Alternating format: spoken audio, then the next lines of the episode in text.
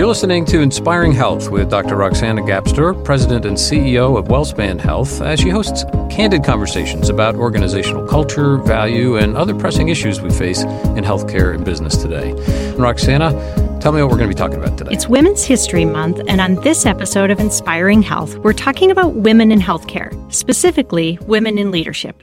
I'm joined today by Patty Donnelly, our new Vice President and President of WellSpan Good Samaritan Hospital.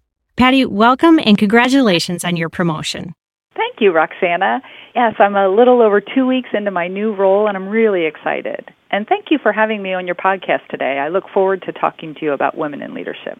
Thanks, Patty. You know, it's interesting because healthcare is unique. Unlike other industries, healthcare as a whole is actually well represented by women.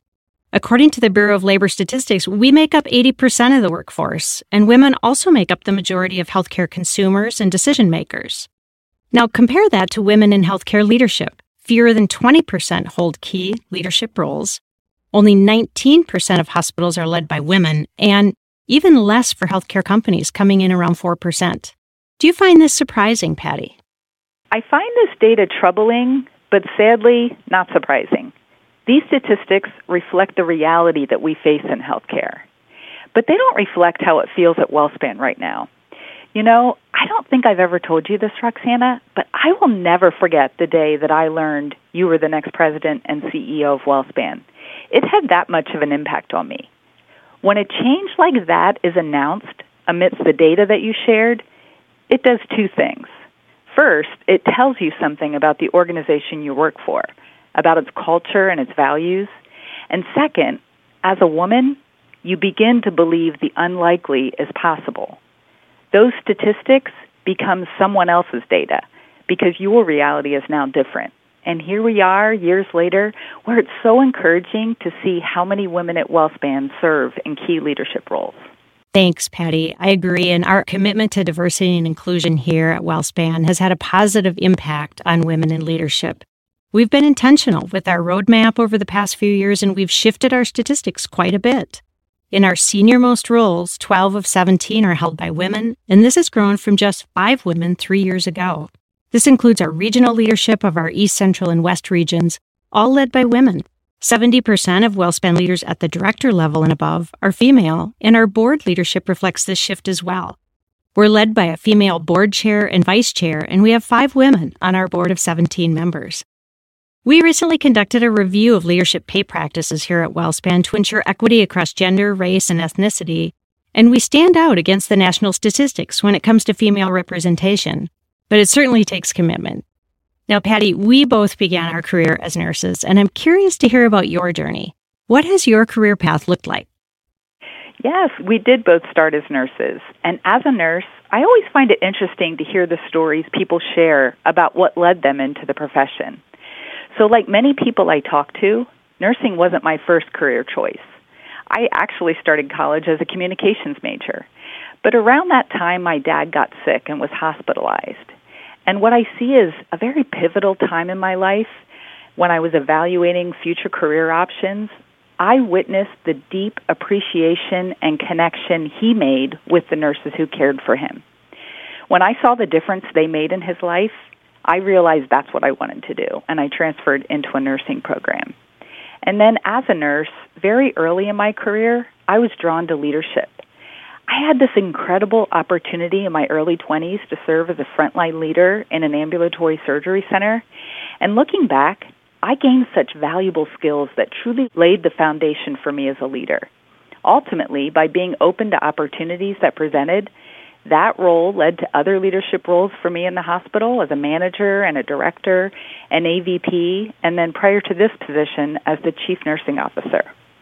And I have to say, I have the unique distinction of developing as a leader in each of those roles within the same hospital where my dad received care all those years ago.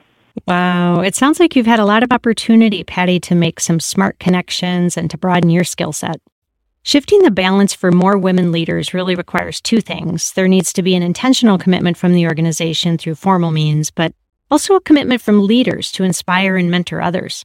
As women leaders, we need to pay it forward. What's been most impactful for you? Well, I have to say, I attribute much of the leader that I am today to my very first mentor. As a young leader, she saw something in me that sometimes I didn't always see in myself. She not only encouraged me, she truly sponsored me, exposing me to different opportunities to grow and expand my skill set. And along the way, she taught me so many leadership lessons that I still integrate into my practice today. She definitely taught me the value of mentorship, which to this day I still seek.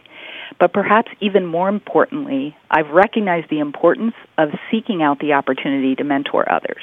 I'm a big proponent of mentorship and sponsorship for leaders, and I've been fortunate to have had several excellent leaders as role models. It's so important to be active in your relationship with a mentor as well.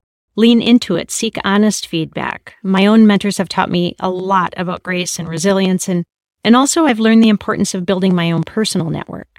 I am completely aligned with you on the importance of seeking honest feedback, and in fact, it's one of the things I appreciate most. I firmly believe we need to be courageous enough to provide it and humble enough to receive it. Without it, I feel like your opportunities for growth are limited. You also brought up the importance of formal programs that an organization can offer. WellSpan demonstrates a strong commitment to learning and advancement. I love seeing the impact the nursing and physician leadership academies have on developing our next leaders. The programs give our clinicians the opportunity to develop leadership skills while working in their clinical roles. It's really a unique opportunity to grow talent formally within our organization. Yes, they're great programs for aspiring leaders. You know, we do offer ongoing leadership development training for all of our leaders with courses on a variety of topics, including resiliency, performance improvement, coaching skills, and change management, just to name a few. Just this year, we launched a new mentoring program designed to accelerate the development of high potential diverse leaders. And that program, I think, is going to make a difference in a number of ways for our organization in the coming years. Before we wrap up, Patty, I wanted to talk about leadership characteristics. Everyone defines a great leader a little bit differently. What are some of the traits that you think great leaders possess? Thanks for asking, Roxana. A few things immediately come to mind. First, as an early communications major, I've always found effective communication as an essential trait for all leaders because I think it's so important for us to use our voices effectively for positive change, especially as women. I also respect a leader's ability to collaborate and form teams where people feel valued and empowered. And lastly, I think a great healthcare leader embraces innovation and continuous improvement with a relentless pursuit of high reliability. Those are great leadership traits. I agree. And they make me think about WellSpan's Leader 2025 attributes. You know, we want leaders at WellSpan to have a growth mindset, to disrupt bias, to communicate effectively. We all need to advocate for change, be nimble, be collaborative. Something any aspiring leader can do today is work on two of our leadership 2025 attributes that I think are most critical. The first is being intensely self aware with emotional intelligence and resiliency. So think about that. We've talked a lot at WellSpan about resiliency in the past two years, and we've certainly been challenged by the pandemic. But self awareness and emotional intelligence are core to who we are and how we relate to others. The second one is building consensus for win win solutions, honing our negotiation skills, and finding solutions that can benefit both parties. Both of these attributes will carry us far, whether we're an aspiring leader or we simply want to be better colleague to our team. Patty, I want to thank you for joining me today to talk about women in healthcare leadership. You are a shining example of an excellent leader. Let's close with a final question. So, if you had to give one piece of advice to aspiring women leaders, what would it be? I would say be open to opportunities that present, pursue them with preparation and with confidence and with a belief in yourself because you belong at that leadership table. That's really great. Thank you for that piece of advice, Patty. That's all the time we have for today. We hope you'll join us for the next episode of Inspiring Health.